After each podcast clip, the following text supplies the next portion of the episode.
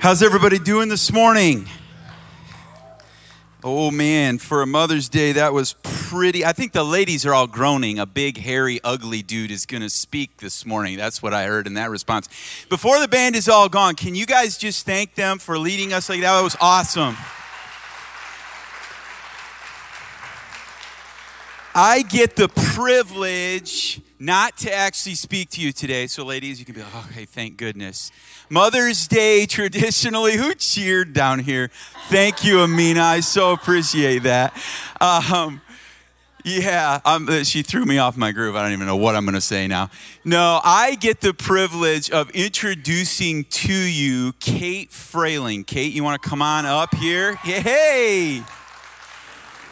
And for some of you, you know her very well. She is our Impact Women's Ministry leader.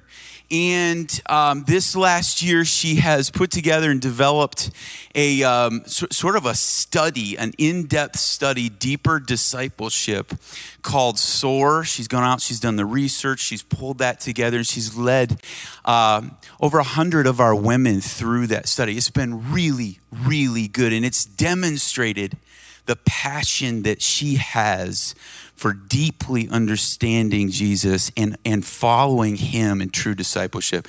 So it's awesome that she gets to share with us today on Mother's Day. I want you to listen.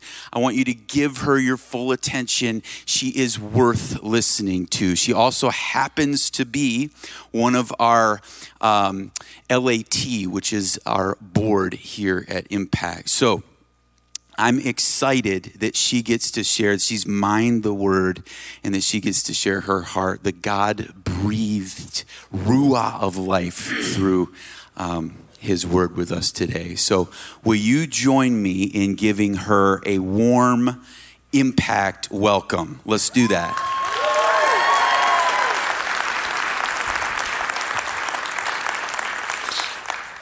Good morning. It's so good to be here. I am so excited to share with you this morning. Um, I had just been bubbling up all week long with excitement to come up here and share with you. I love doing this. I love sharing God's heart and just teaching and being a reflection of His love for you.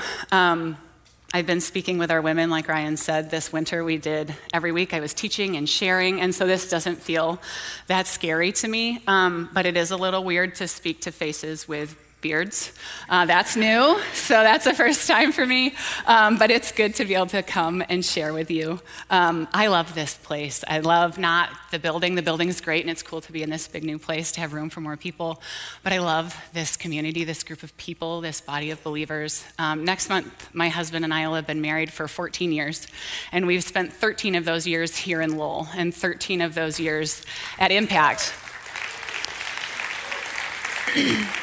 And I, I was thinking about it this week, like, I can't quite imagine having done 14 years of marriage without this support network behind us um, in our marriage. And our kids are seven and nine now, um, and doing parenting without the support of the people here to encourage us in parenting, but also to help us raise our kids up to know the Lord. This is my crew. Um, Taryn is nine, she's finishing third grade, and Tate is seven, he's finishing first grade. Um, my husband and I have been talking a lot lately about how much we love having big kids. Um, I loved it when they were babies, and I really did enjoy that stage, but I do not miss it. like, there is a reason why I serve in women's ministry.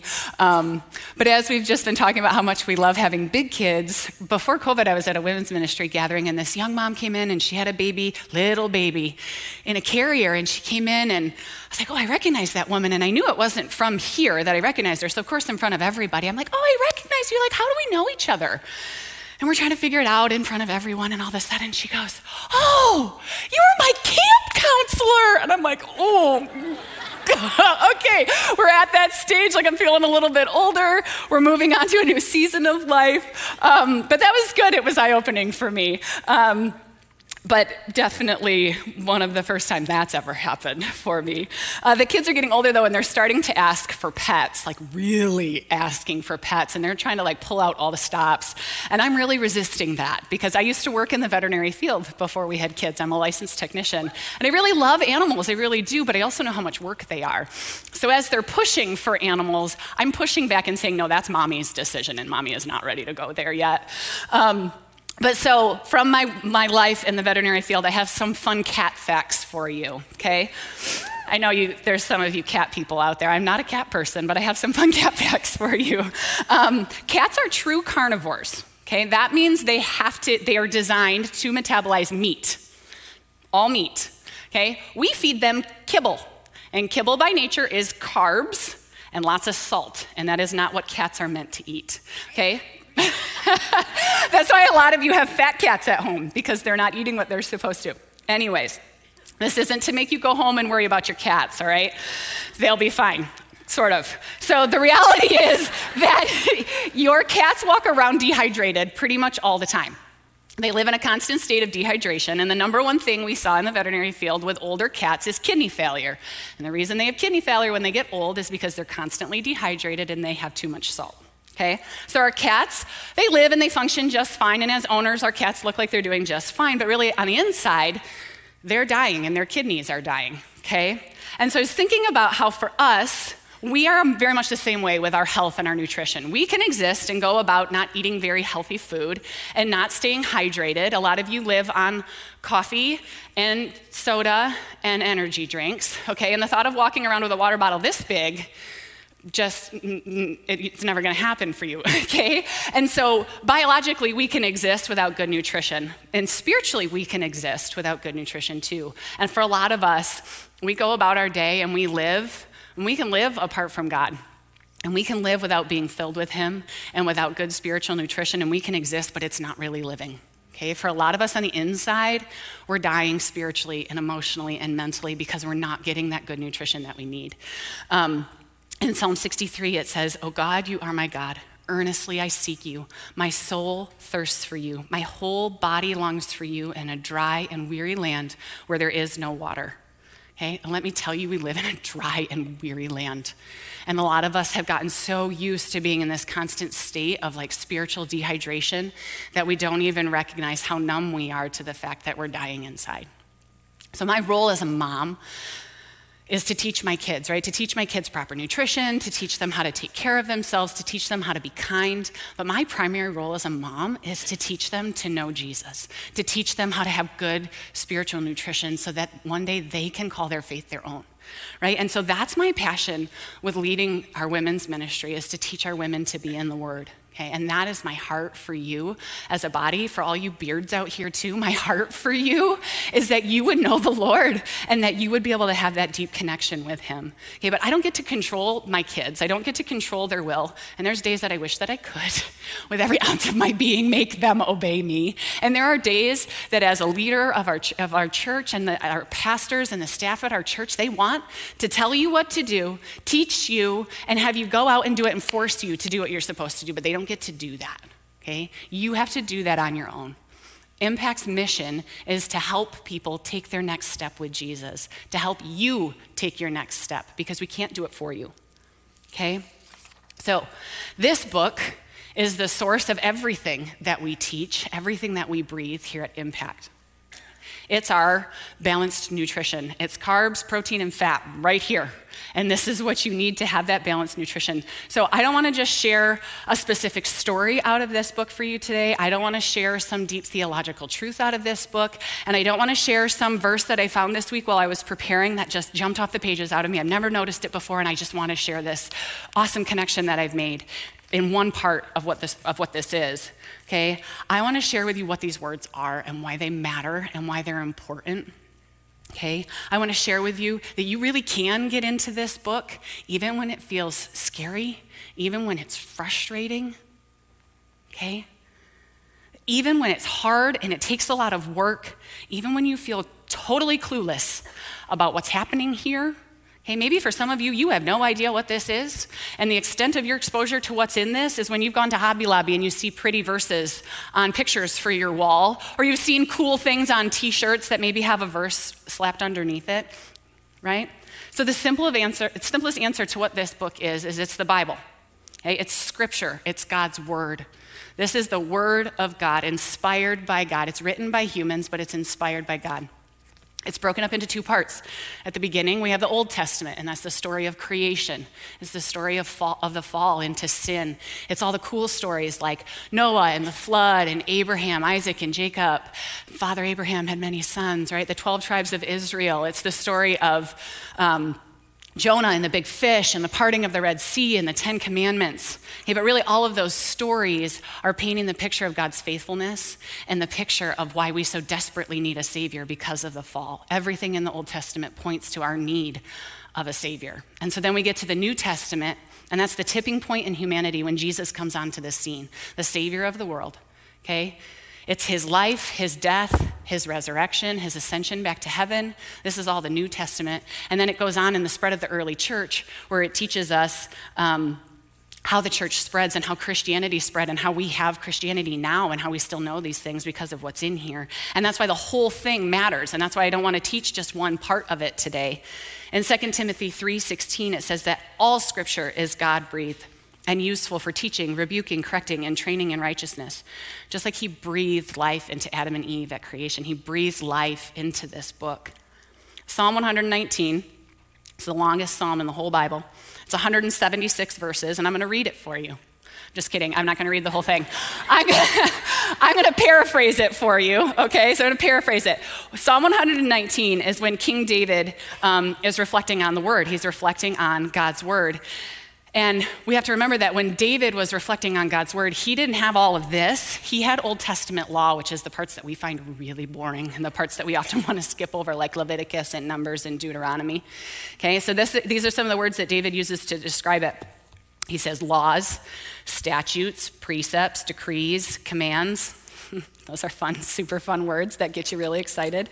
Okay, but when you read the context of how David is talking about God's word, it changes those words from being something yucky to being something amazing. So I want you to listen to how David talks about God's word as I paraphrase. I am consumed with longing I meditate on your decrees. They are my delight, my counselors. They strengthen me.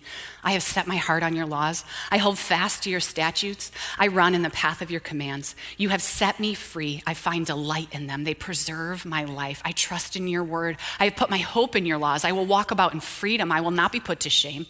I delight in your commands. I love them. I lift up my hands to your commands. They comfort me in my suffering. Your promises preserve my life. Your decrees are the theme of my song. I will not forget your law. I believe. I delight in your law. The law from your mouth is more precious to me than a thousand pieces of silver or gold. My soul faints with longing for your salvation. Your law makes me wise. It gives me insight and understanding. Your words are sweeter than honey to my lips, a light unto my feet, a lamp unto my path. They are my heritage forever the joy of my heart, my refuge and my shield. I stand in awe of your laws. They are wonderful. I open my mouth and pant for your commands. My zeal wears me out. I lay awake at night meditating on your words. It's no wonder he wasn't um, sleeping and why he was awake, because he was up journaling and praying, right? He's not sleeping. I rejoice in your word like one who finds great spoils, abundant treasure, plunder. Seven times a day I praise you for your law. Seriously, that was about Leviticus and Numbers. okay? We can be this excited about the word, and this is all of it, every piece of it. Okay? The second thing I want to talk to you about what the word is, okay, it's our Bible. In John 1 2, in the beginning was the word, and the word was with God, and the word was God. He was with God in the beginning. Okay, so I, I wondered, like, is John talking about God at the beginning of time when he's getting ready to create the cosmos? Is he sitting on his throne up in heaven and he's got like his Bible on his lap because the word was with him? Right? In John 14, he goes on to tell us that's not what he's talking about. In John 14, it says, The Word became flesh and made his dwelling among us. We have seen his glory, the glory of the one and only Son who came from the Father, full of grace and truth. Okay, he's not talking about the book here, he's talking about Jesus. He's talking about Jesus, fully God, fully man, Father, the Son, and the Holy Spirit. Okay, three in one. The Alpha and the Omega, who was and is and is to come from Revelation 2, who doesn't change like the shifting shadows from James, the same yesterday, today, and forever. The Word is Jesus. So when we engage with our Bible, we're engaging with Jesus, with the Holy Spirit, with God. Okay? He never intended for us to see the Bible as just a book of rules and regulations. Ugh, right? He never intended for us to just see the Bible as a roadmap for life. It's not just a means to the end. And He didn't even intend for us to see it just as a love letter, just to make us feel good. Now, it is all of those things, those are all parts of what Scripture is. Okay, but it's meant to draw us near to Him, to draw us into relationship with Him so that we can know Him. Okay? In Hebrews 4:12, it says the word of God is living and active, sharper than any double-edged sword. It penetrates even to dividing soul and spirit, joints and marrow. It judges the thoughts and attitudes of the heart. Okay? The word that he uses here for the word that's living and active, this book, the words in here that are living and active, when he says the word, in Greek it's the word logos, which is the same word that John used when he was talking about the word becoming flesh. That this is our direct connection to Jesus. It's why, in every season of life, because He breathes life into this, why we can read Scripture and get something out of it in every season of life, and why He can speak to us through it, through the same passage in every season of life. It's why, during our SOAR study, the women would all read the same passages during the week, and we would come back together and we would talk about what we read and what we journaled and what we got out of the Word that week, and how everybody was met so personally, exactly where they were at, through what they were reading because God meets us and can speak to us through the Holy Spirit when we engage with Him in His Word. I, I have to laugh. I've got this friend who's not a believer, and we were going to go out for lunch, and we were looking at our schedules to see when we could line that up to make it happen. And I said, Oh, I can't do that at that time. I've got my Bible study. And she's like, I do not get that. I do not get how you can go to a Bible study still all the time and keep going and studying that same book because to her it's just a book. And when we know that's not what it is, it's not just a book, it's the Word of God.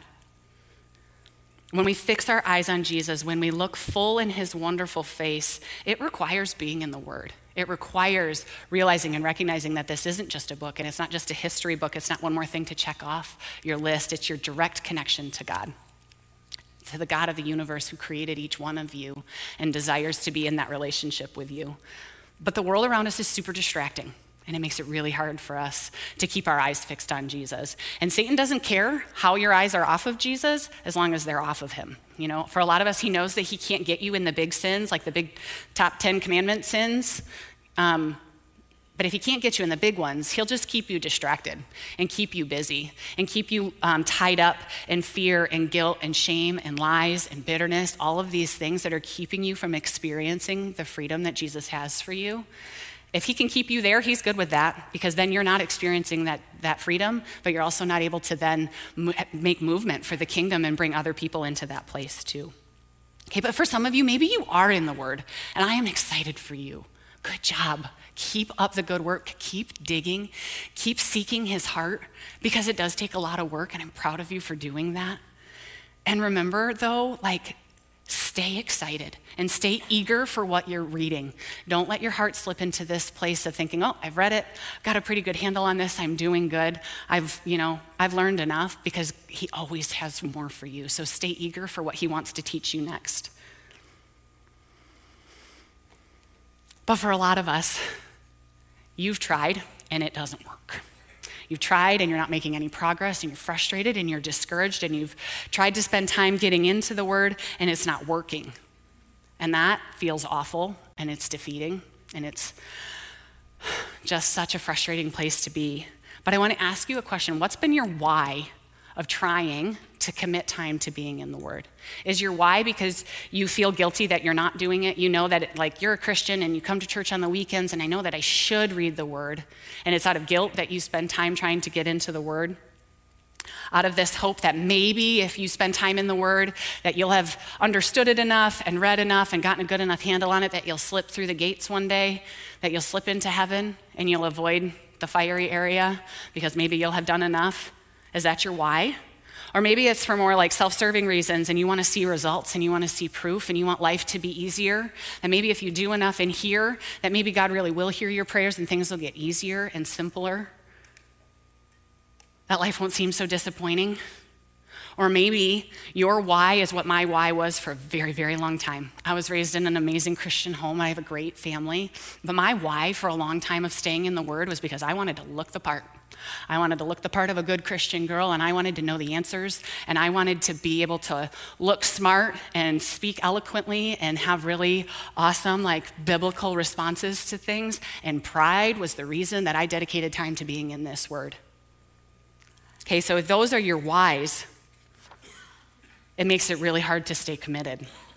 But what if your why changes? What if your why changes to a place of love? Out of love for God, out of love for Jesus, out of wanting to experience that love now, to tangibly know Him. Hey, what if your why becomes wanting to know His love so that you can experience that freedom and be able to share it with the people around you? Because as you experience His love, your heart for people starts to be the heart of God for the people around you. And you want to have the why be so that you can be a reflection of who God is, a reflection of Him to the world.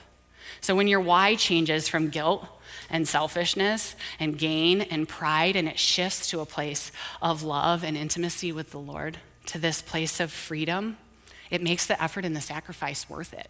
It makes all of the effort and even the setbacks and the stumbles that you begin to realize that God is working in that too and teaching you through that. Okay? Salvation is on Jesus. Salvation is one and done. He did the work. The work and the effort that you put in is not your salvation. Let me make that very, very clear. You don't put the work in because you hope you can do enough and that His salvation comes alongside with the work that you're doing and the effort that you're putting in.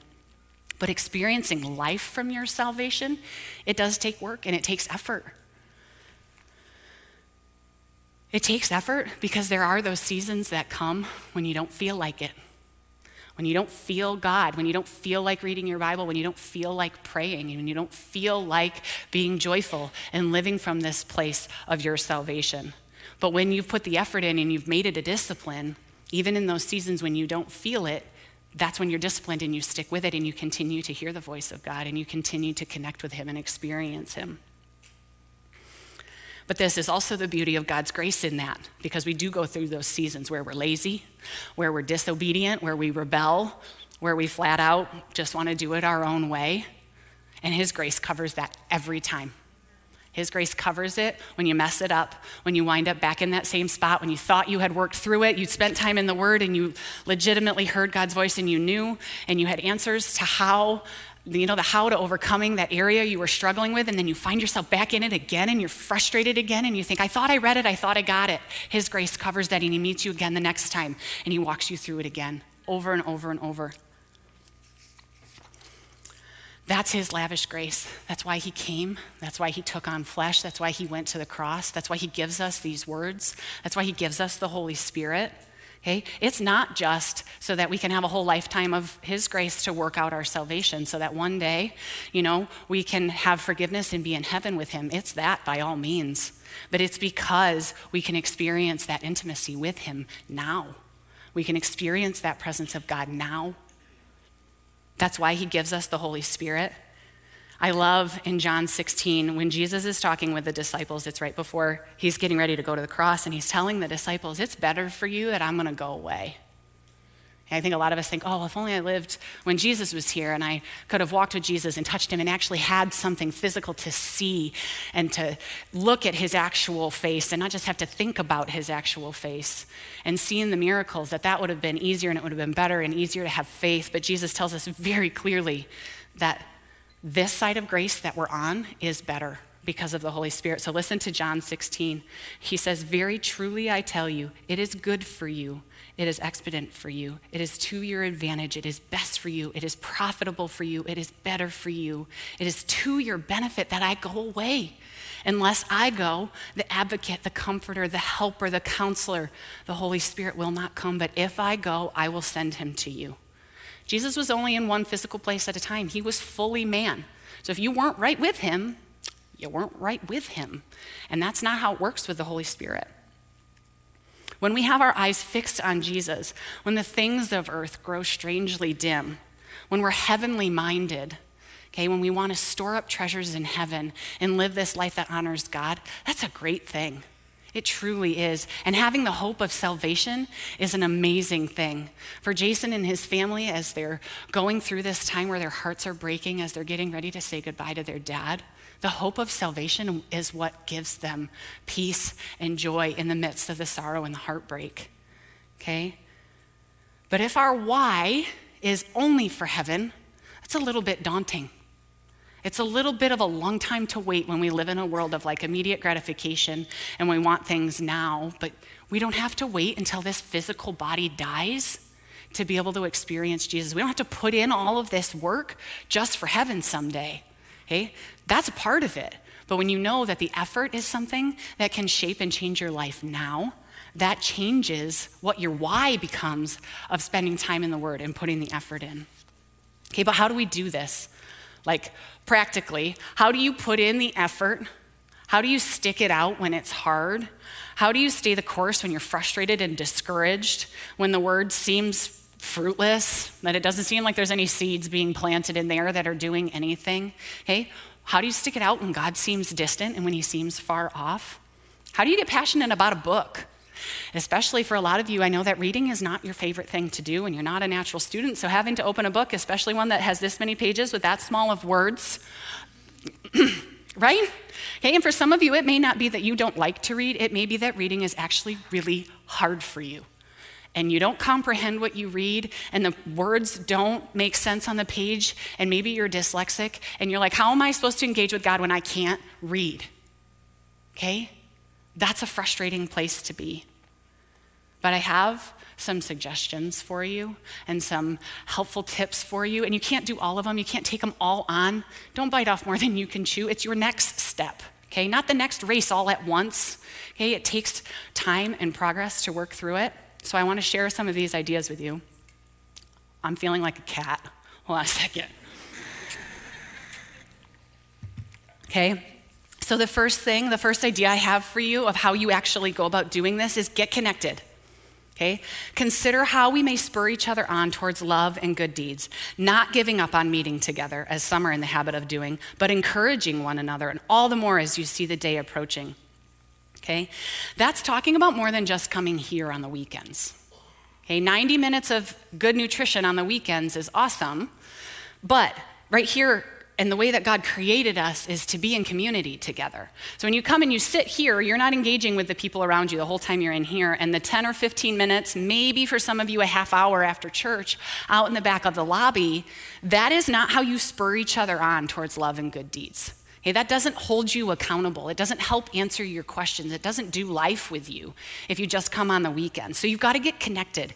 Join a life group. We talk about that all the time, right? Life groups not only get you connected, but they get you into the Word. It gets you doing it with other people. It can give you tools of how to study. There's so many different ways to study God's Word. So join a life group. Do something with women's ministry or men's ministry. Serve and volunteer because even though you're serving, you're building relationships. And that's what helps you stay motivated to be in the Word and to be encouraged. Come up after the service and pray with our prayer team and let them cover you in prayer and help to encourage you and to spur you on. You're not meant to do this alone.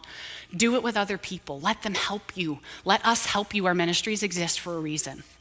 Okay, the next one is to carve out time. You will seek me and find me when you seek me with all of your heart. And when I think back to the beginning of COVID and before COVID, how busy my schedule was, I keep a really busy schedule. And then COVID happened, and my schedule was empty, and that felt really weird, okay? But I'm not downplaying the virus and COVID and any of that. But if a virus can make me clear my schedule, and I can make room in my schedule for a virus because I know it's important to stay home and follow the rules and not spread disease and not get sick, if that's a priority, why can't God be a priority in my schedule? Why can't I make time for Him? He's a whole lot bigger and a whole lot more important than what we've been going through in the last year with COVID. Hey, but you've got to carve out time and you need to look at your schedule and see where your priorities are.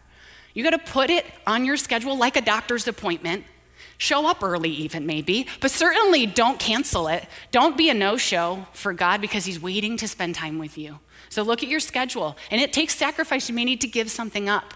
But He's faithful in that, and He will reward that sacrifice. But it takes effort. The next one is to take advantage of the mundane. Do not conform any longer to the patterns of this world, but be transformed by the renewing of your mind, so that you may test and approve what God's will is, his good, pleasing, and perfect will. Okay? Taking advantage of the mundane, we have a lot of mindless time. There's a lot of things that you do that don't take a whole lot of like head power. Okay? And in those things, when it doesn't take a whole lot of brain power, you're off in la la land with your brain. And usually it's not super productive. You're not thinking about a whole lot of stuff, usually. That's really important. Or you're stressing out over things and anxious about things and you're mulling over things in your brain. That is not how you renew your mind. You renew your mind by, by meditating on the word. So, in those times when your brain is mindless, here's some examples driving, cleaning, doing the dishes, working out, mowing the lawn, okay? Turn on some audio version of the Bible and listen to it. You don't have to listen to it for an hour and a half, then you're going to tune it out. But turn it on for 10 or 15 minutes for part of the time when you're doing something that's mindless before you turn on music and give some time to the word. Or when you're brushing your teeth or putting on your makeup or doing your hair or even in your shower, you can stick Bible verses there. So you see it and it reminds you of God's faithfulness. Even if it's one little verse, if you're not reading any verses, one verse on the wall, God will work with that. Baby steps, right? But you got to do it. You gotta, you gotta take advantage of that time when your brain is mindless. And the last one, honestly, no more excuses. No more excuses. Work hard to show the results of your salvation, obeying God with deep reverence and fear. This is at your fingertips. It's everywhere. It's right here for you. We live in an age when this is so readily available. It comes in so many different versions, so many different formats. There's comic book versions. It's okay if you read a kid's Bible. Okay, we're giving it to our kids. Why isn't it enough for us? If you need a comic book version, that's all right. Hey, I was looking on Google and it told me that there was over 100 different versions of this in the English language. Okay, so it's there for you. You also don't have to carry around a big cumbersome book like this, right? You all have your phones on you all the time. Okay, you can download a Bible on your phone. You have the whole thing right there in all of the different versions at once. You can get an app that sends you a scripture to read every day. You can get audio versions on your phone and just download that so you can listen to it. Okay, if you don't have one, ask us, we'll get you one. Okay, put in the effort. I have a friend from women's ministry who can't see. She's losing her eyesight. And she sent me a message this week and said, I know you're busy. I'm really overwhelmed with trying to find a Bible that I can read in large print. Will you go with me to 28th Street to Baker Bookhouse and help me pick out a book? Help me find the right Bible? Yeah, I'll go with you. I'm not going to let you drive, but I will go with you. and I will help you pick out your Bible. But she's putting in the effort, no more excuses for her, and she can't see and she still wants to read.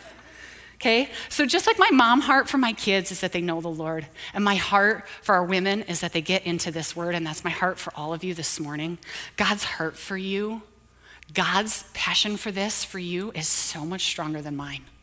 He loves you so much. He didn't just move heaven and earth to get to you, He moved from heaven to earth. Jesus came in order to make this possible for you. And then He did it again. The Holy Spirit moved from heaven to earth to live inside of you.